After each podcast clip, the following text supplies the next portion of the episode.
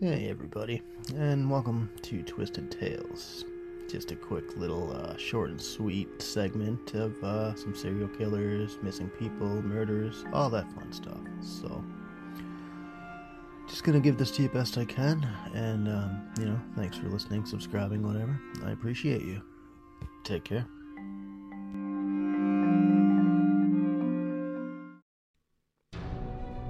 in a world that has been completely divided for so long.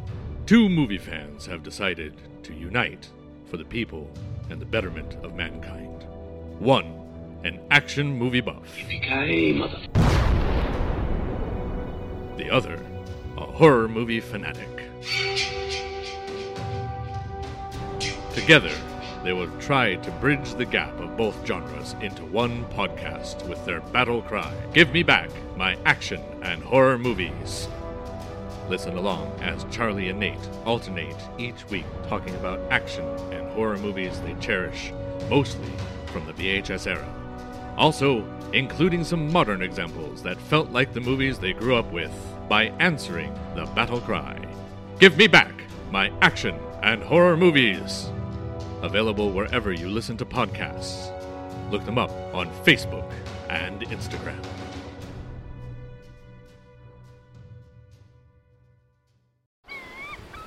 I'm a sea king, a CGI thing. I'm here to eat and bare my teeth and shake a tail fin. A bikini babe, catching a road wave. A big surprise, I'm gonna rise and flash my tooth cane.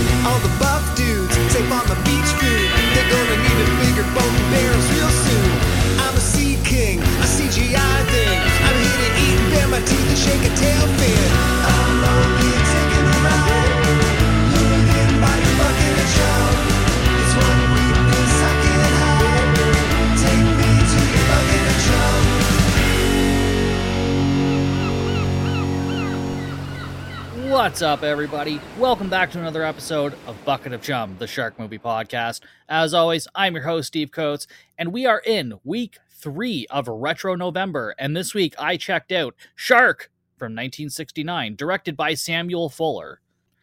I'm going to start this one off just by reading off the plot synopsis right off of IMDb. A gunrunner loses his cargo near a small coastal Sudanese town, so he's stuck there. When a woman hires him to raid a sunken ship in the shark infested waters, he sees a chance to compensate for his losses. He's not the only one. And just like last week's movie, this week's movie has a tragic piece of trivia attached. Stuntman Jose Marco was killed on camera when a great white shark bit through a protective net and attacked him. Samuel Fuller had clashed with the producers on a variety of issues, and when the production company used Marco's death to help promote the film, he quit.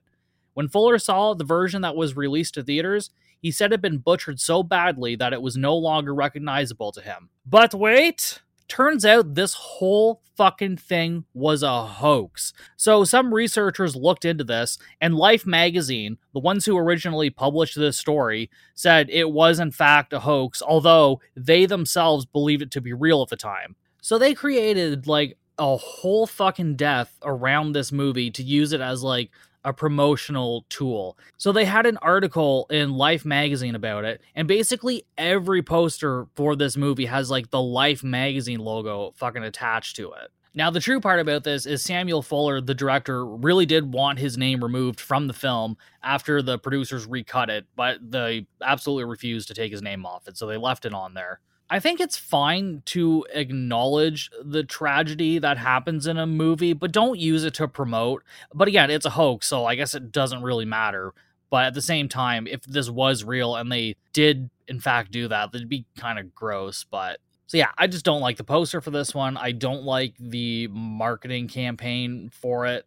Um, I just feel like it's kind of in bad taste, personally it is what it is, and it's in the fucking past. There's nothing I can do to change it. That's enough trivia for now. There's nothing else left to do, but let's dive in. We open with someone scuba diving, following some fish, and trying to get their flashlight to work. They come across a shipwreck and start exploring. We see a shark swimming around the outside of the boat. The diver starts swimming away and is being followed by the shark. The shark attacks the diver and blood fills the water.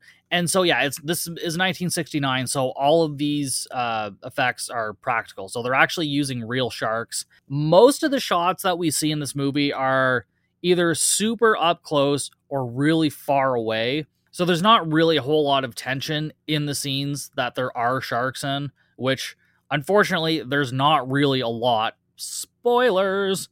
Although I will say it does have more underwater photography than uh, the shark fighters did. So I at least appreciated that. Although I do feel like they kind of just reused a lot of the same shots. I don't think they really shot that much, but I'm not 100% sure.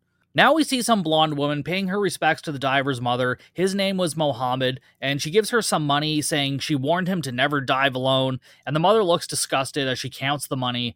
And then this lady goes to leave the tent that they're in, and she's blocked by a few guys, and she pushes them out of her way and leaves. She runs into a man on the street and he asks her what they're going to do about a replacement for Mohammed. And he says they need someone who needs them as much as they need each other, kind of thing. And that's when we see our leading man, Burt Reynolds, driving a truck. He comes to a traffic stop, and a bunch of police start looking into the cargo in his truck. So this takes place in the Sudan, I guess. So I wasn't sure if these were just police officers or soldiers, like at a border or something. But yeah, my best guess is that they're police officers. They open the crate and it's filled with shovels as Kane watches nervously.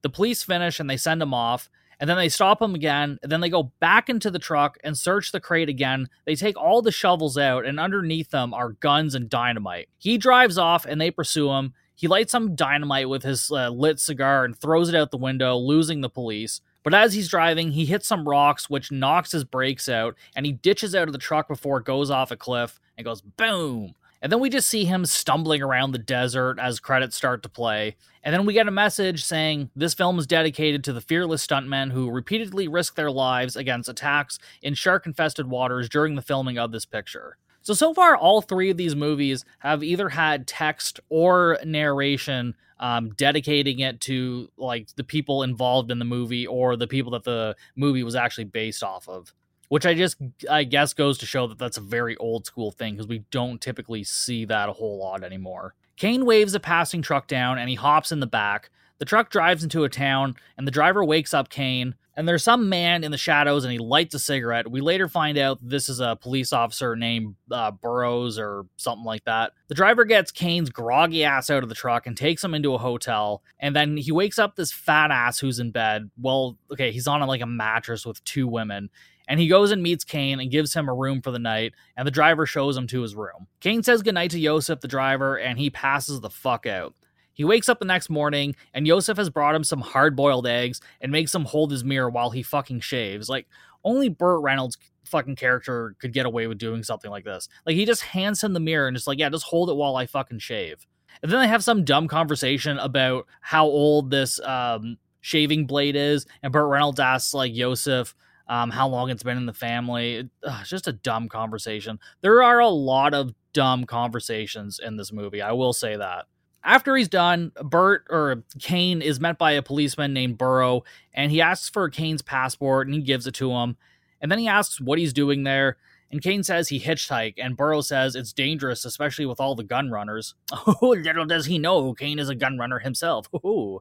Kane lists off all the stuff that was stolen, but not really from his truck. So he's trying to play it off like he was attacked by uh, mercenaries or or something. But Burrows doesn't really seem to believe him, and he kind of just brushes it off. Kane walks down to a dock and he's showing off his watch like he's trying to bargain for a boat ride or something. And then he goes through town and he continues to look for a ride out of town and he's asking everybody, like, oh, yeah, I'll give you my watch. You can drive me, blah, blah, blah. And this whole time, some kid is following him and smoking a fucking cigarette. And he's like eight years old. Like he he can't be any more than 10 years old, I swear to God. And he's just following a fucking Burt Reynolds around smoking a cigarette. Kane goes down to the beach and he finds a shitty boat and he tries it out, but it doesn't really float and basically just sinks. And the kid starts fucking laughing at him from afar. Kane goes through a food market, and as he tries to barter with someone with his watch, the kid snatches the watch and runs off. Kane chases the kid down, and the kid pulls a knife on him, but Kane just kicks it out of his hand, and then he gets his watch back. Because, yeah, like he's fucking eight years old.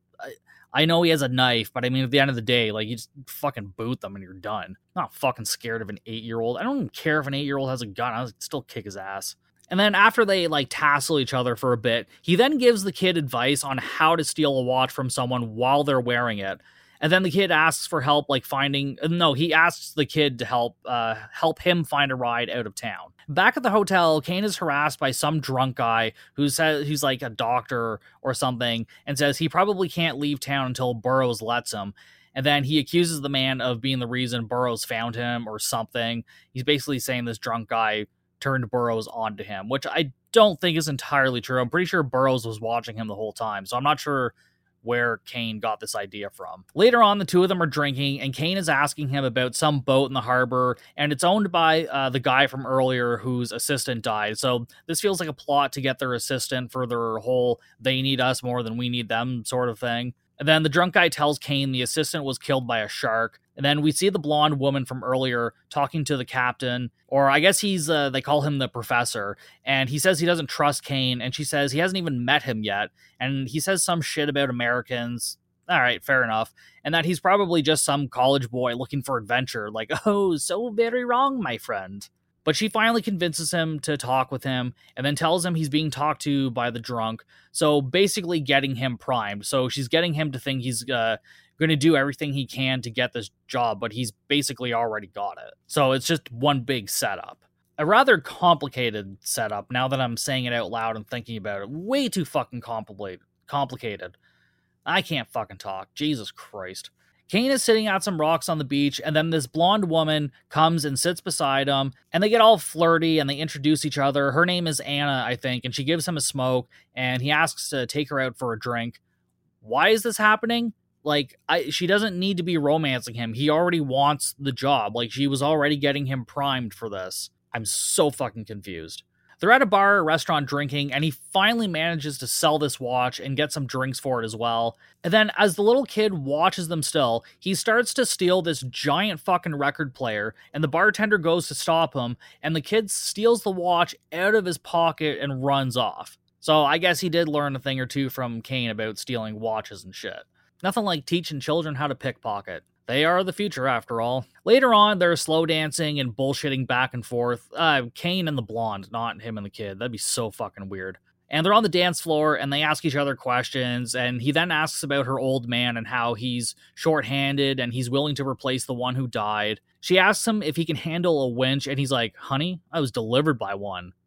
Fucking what? I, I can't even begin to unpack that. I have no idea what that even means. Like, oh, you had your poor mother. Oh my god, Jesus. Now they're on a boat called Anna, so named after this blonde woman, and the kid is watching from shore, smoking a cigarette still. Kane drives the boat as Anna gives him cigarettes and googly eyes, then the captain watches and he seems pretty disapproving. The boat stops and drops anchor, and uh, Dallaire, the professor or captain, is in scuba gear, and they've got some clear tank they're lowering into the water. Kane asks questions about sharks in the area and the kid who died, and then asks the professor if he really thinks he's going to solve the world's hunger problem. I must have fucking missed something here because I have no idea what's happening.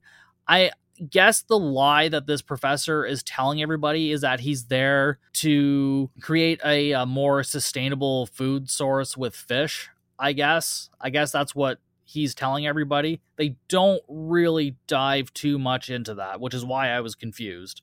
Kane asks if there are sharks down there and why wouldn't he carry a gun? And the professor, as I'll call him now, says if he hits a shark and draws blood, it'll just attract more sharks.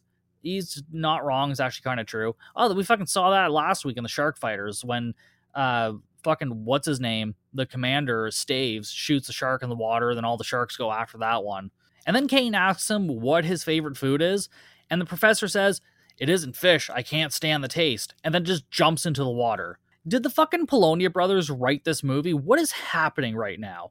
Kane asks Anna if they've sailed to different places, and it intercuts with the professor diving below the shipwreck, and we see a shark circling around the outside. Inside the shipwreck, the professor is trying to cut into something like I don't know if it's just a room or a safe, or I think it's just a, a room, but it's like sealed off. And he stops cutting when he hears Kane revving the boat engines. The professor cuts himself, leaving the shipwreck, and we see blood coming from his shoulder, and a shark starts pursuing him.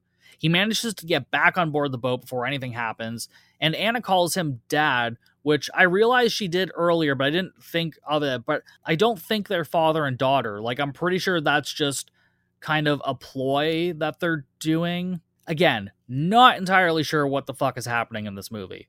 And now it's nighttime, and Anna creeps out of her room and closes the professor's door. And then her and Kane go and lie on the beach, and she confesses to Kane that the professor is not her dad, but he's like a father to her. And she was like the only one she ever knew. But then she ended up falling in love with him, which is super fucking weird. I love you, daddy. Ugh, gross. He says some quip to her. She slaps him and then kisses him. And we wonder how we created a generation of abusers and misogynists. Huh, what a mystery. The kid goes to the hotel and looks for Kane, but he gets kicked out, and then the drunk tells him that Kane's out looking for the kid. The drunk guy, who is also a doctor, goes and patches up the professor as the kid goes and finds Kane. And he finds him, and he asks for a friend's boat, and then the kid says, "I go with you." And he's basic he's basically fucking short round from Indiana Jones, this kid. I I'm not sure who's more annoying, but I don't know. Someone else could be the judge of that. So yeah, Kane asks the kid, like, yeah, I need a boat. So they get a boat. And then we go back with the professor and Anna, and he asks her what happened the other day with the boat. And she said Kane was trying to leave, which isn't true. So I, I don't trust this bitch one fucking bit. Kane was revving the engines because he was just saying, like, oh, I'm just checking them. He didn't say that he was trying to leave. So she's basically just playing everybody, it feels like. But she says not to worry about him. And then the professor says he's a gun runner and that. So this is where I got confused because I think he said the name Barack or Burrows or Baroque or something. This is the this is the cop. Okay, I'm just gonna call him fucking cop dude. Okay, so cop dude is trying to get the proof and that maybe they should get rid of Kane because they know he's a gun runner now. But Anna says no, they shouldn't because if anything goes wrong, they might need him basically as a scapegoat. And when they finish with him, he's expendable, so they'll just fucking kill him. Later that night, we see Kane and the kid on a tiny little sailboat and they go to the Anna. Kane manages to open up a window and he sends the kid inside and then he uses him to like pass scuba gear through the window. They get back on the little tiny sailboat, they sail off, and Kane gets all geared up and then he dives down while the kid waits on the boat. Kane finds the shipwreck down below, and then after a while, the kid starts calling Kane's name and then just dives into the water. We see Kane below swimming and he sees a shark, so he gets to the boat and gets in, and then he notices the kid is missing, and then he sees the kid floating out, and so he swims back out and then swims the dumbass kid back to the boat. I have no idea what the fuck this kid was thinking or why he was even doing this. It like there was no reason for it. He's just like, well, he's not here. I'm going in the water now. idiots, idiots, idiots. Later at the hotel, Kane is asking the drunk doctor what the shipwreck was carrying, but Drunky just keeps talking in fucking circles. We see the professor sleeping, and he wakes up, and Kane is standing in the doorway, and the professor tells him to go back to bed, and Kane tells him he went on the, the shipwreck tonight, and then the professor's like, well, you're fired, and Kane says, you can't fire me, we're partners. And then the professor is like, there's nothing out there but old munitions, and and then he says like you can have all of it. And kane says no i just want half. I just want my half. Because they're going to do everything together. And he puts his arm around anna and then the professor punches him and they start to brawl. Kane basically takes them both down. He even punches anna in the back of the fucking head. To be fair she was trying to hit him with a vase so it wasn't just for no reason. Kane leaves the room. Anna asks the professor what is he going to do now? And he says discourage him. Like if you were planning on like killing him already, now is probably the time. Now would be the time to do it.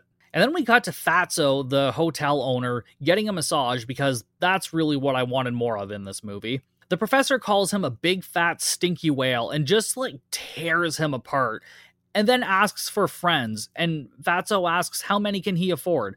So uh, he just like started tearing this guy apart, making fun of his weight and then says like, "Okay, I want to hire a bunch of guys from you." Again, I have no idea why half of the conversations in this movie happen. No fucking idea. Again, sometimes it feels like I'm literally watching a Polonia Brothers movie. It's insane. Back with Kane, he's walking and then he comes across the kid sleeping on the ground outside, and then he invites him back to the hotel. Not in a creepy way, just like so the kid's not fucking sleeping outside. I hope, anyways.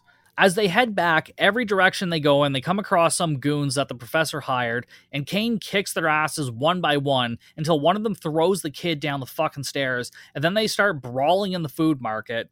Kane knocks the guy out, and then he brings the kid back to the bar and he tells Fatso to go get the doctor. And Fatso says, No, not me. And then we go upstairs and we see the doctor is having some sort of mental fucking breakdown and he's just throwing shit across the room. Kane brings his ass downstairs and feeds him some whiskey, like just to normalize him a bit. So I don't know if he was like going through withdrawals or something, but giving him more booze like balanced him out, which is insane, but it worked. And then a bit later, we see the doctor working on this kid as he continues to fucking drink, which normally is like the last thing you want to see a doctor doing is drinking when they're performing on you. Everyone in the bar watches on as the doctor works, and the professor and Anna are there now too. And Kane walks over to the professor and says, If that boy dies, you've caught your last fish. Later, we see Anna and Kane sitting on the beach and smoking, and she asks the boy's name, and Kane says he never asked. Later on, we see police dude and he spots Kane, Anna, and the professor walking, and he calls the professor over to talk, and they talk about Kane, and then the officer says in one hour he'll be deported because he has a massive criminal record. The professor says he's only bothered by his departure because of how important his work is to him. And the officer says, just replace him. And the professor says he needs like 24 hours, and the officer agrees to this. The drunk checks on the kid, and the kid's doing good. And the drunk asks the kid for a favor, and he just wants a big bottle of booze of some sort. And the kid says no. And the drunk gets mad and says, like, it was a delicate operation. And the kid yells he just wants a Havana cigar. And the drunk is in like total disbelief of this. And he says, like, you're too young to smoke. And the kid says, you're too old to drink. Again, why is this happening? Why is this kid smoking? Why? Ugh, insane. In fucking sane. And then we're on the boat, the Anna, and we see Kane and the professor dive down to the wreck. They start cutting into that room or whatever it is, and then they finally get in. They find a metal chest inside and open it up, and they take forever to do this because whatever tool they're using, it's not, they're either not using it properly or it's the slowest fucking torch mankind has ever made which is probably why it took them months to even get into this boat in the first place. So yeah, when I say they opened the chest, they opened the chest after like five fucking minutes of trying to get into it. And when they do get into it, it's filled with gold. They start loading up a metal basket with the gold bars and carry it out of the wreck to some chains and hook it up to the boat to be brought up. We see a shark starting to swim around. They head back for another load and come back with more gold, and they do this a few more times.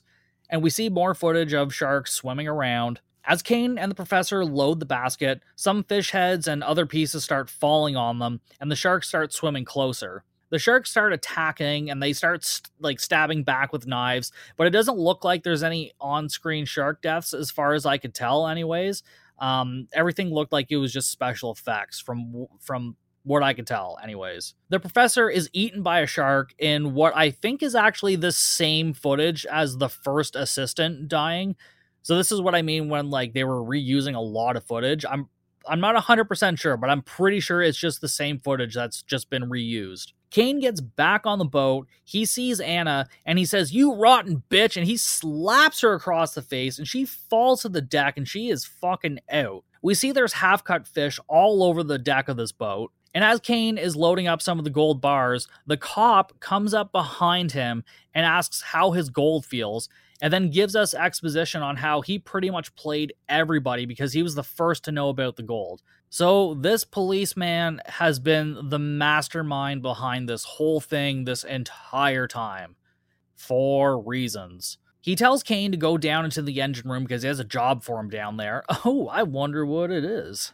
He tells Kane to open the valve and the boat will sink after a few hours and two witnesses will be taken care of. So I guess he's just planning on killing them and then having the boat sink. That's his big plan, I guess. They go back up top, and Kane is gathering gold for the cop when he hits him with the chains and knocks him to the shark infested waters, and he's instantly attacked. Anna wakes up and Kane apologizes for hitting her. He goes to get the boat ready and he turns around and she's holding a gun on him and tells him not to touch the gold and to go get in the police boat and to throw her the key. She so he gets on the police boat. She throws him some cigarettes and matches, and he asks why she doesn't just shoot him. And she says she likes him.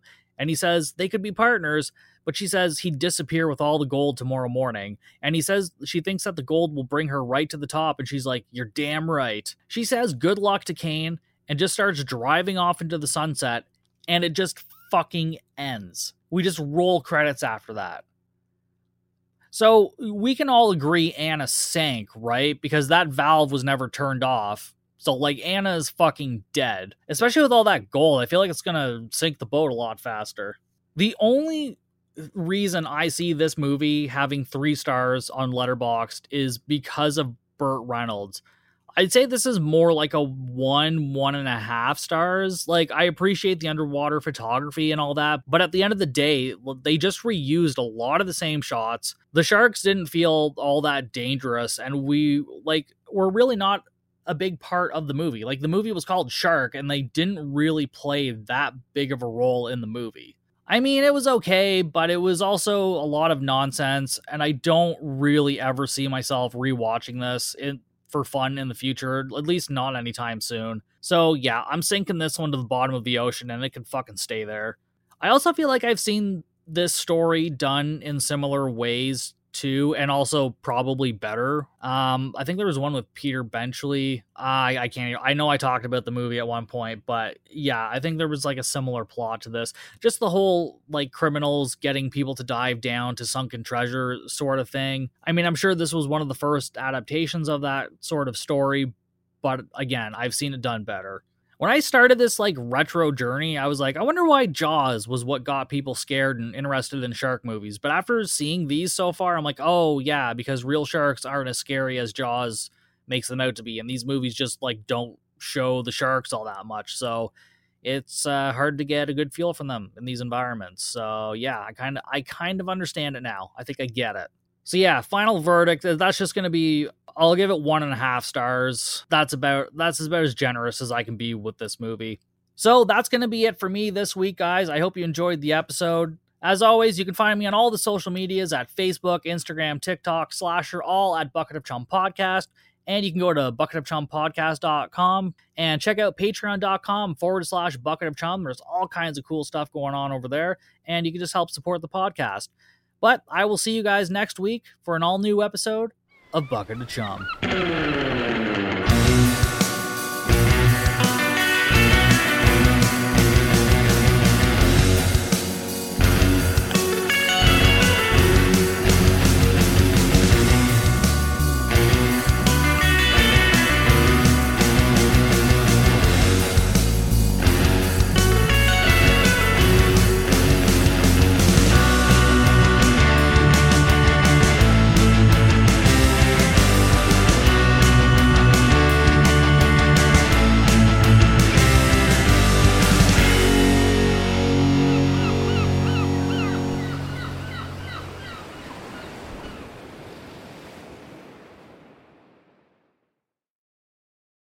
Good evening. You're listening to the Truth Tank podcast trailer.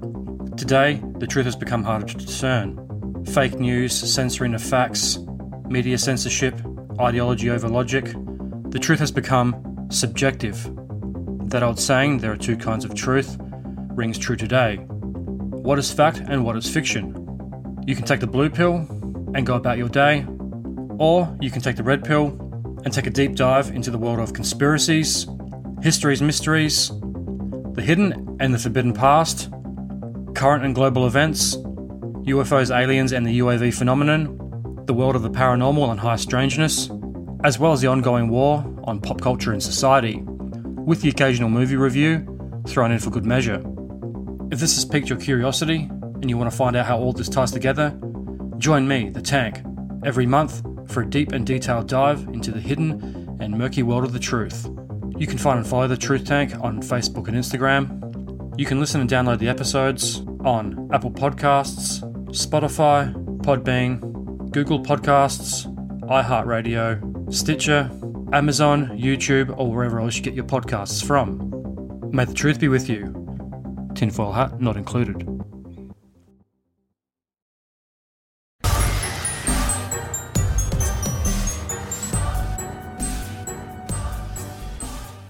Hello, listeners, and welcome to Quad Pro Quo.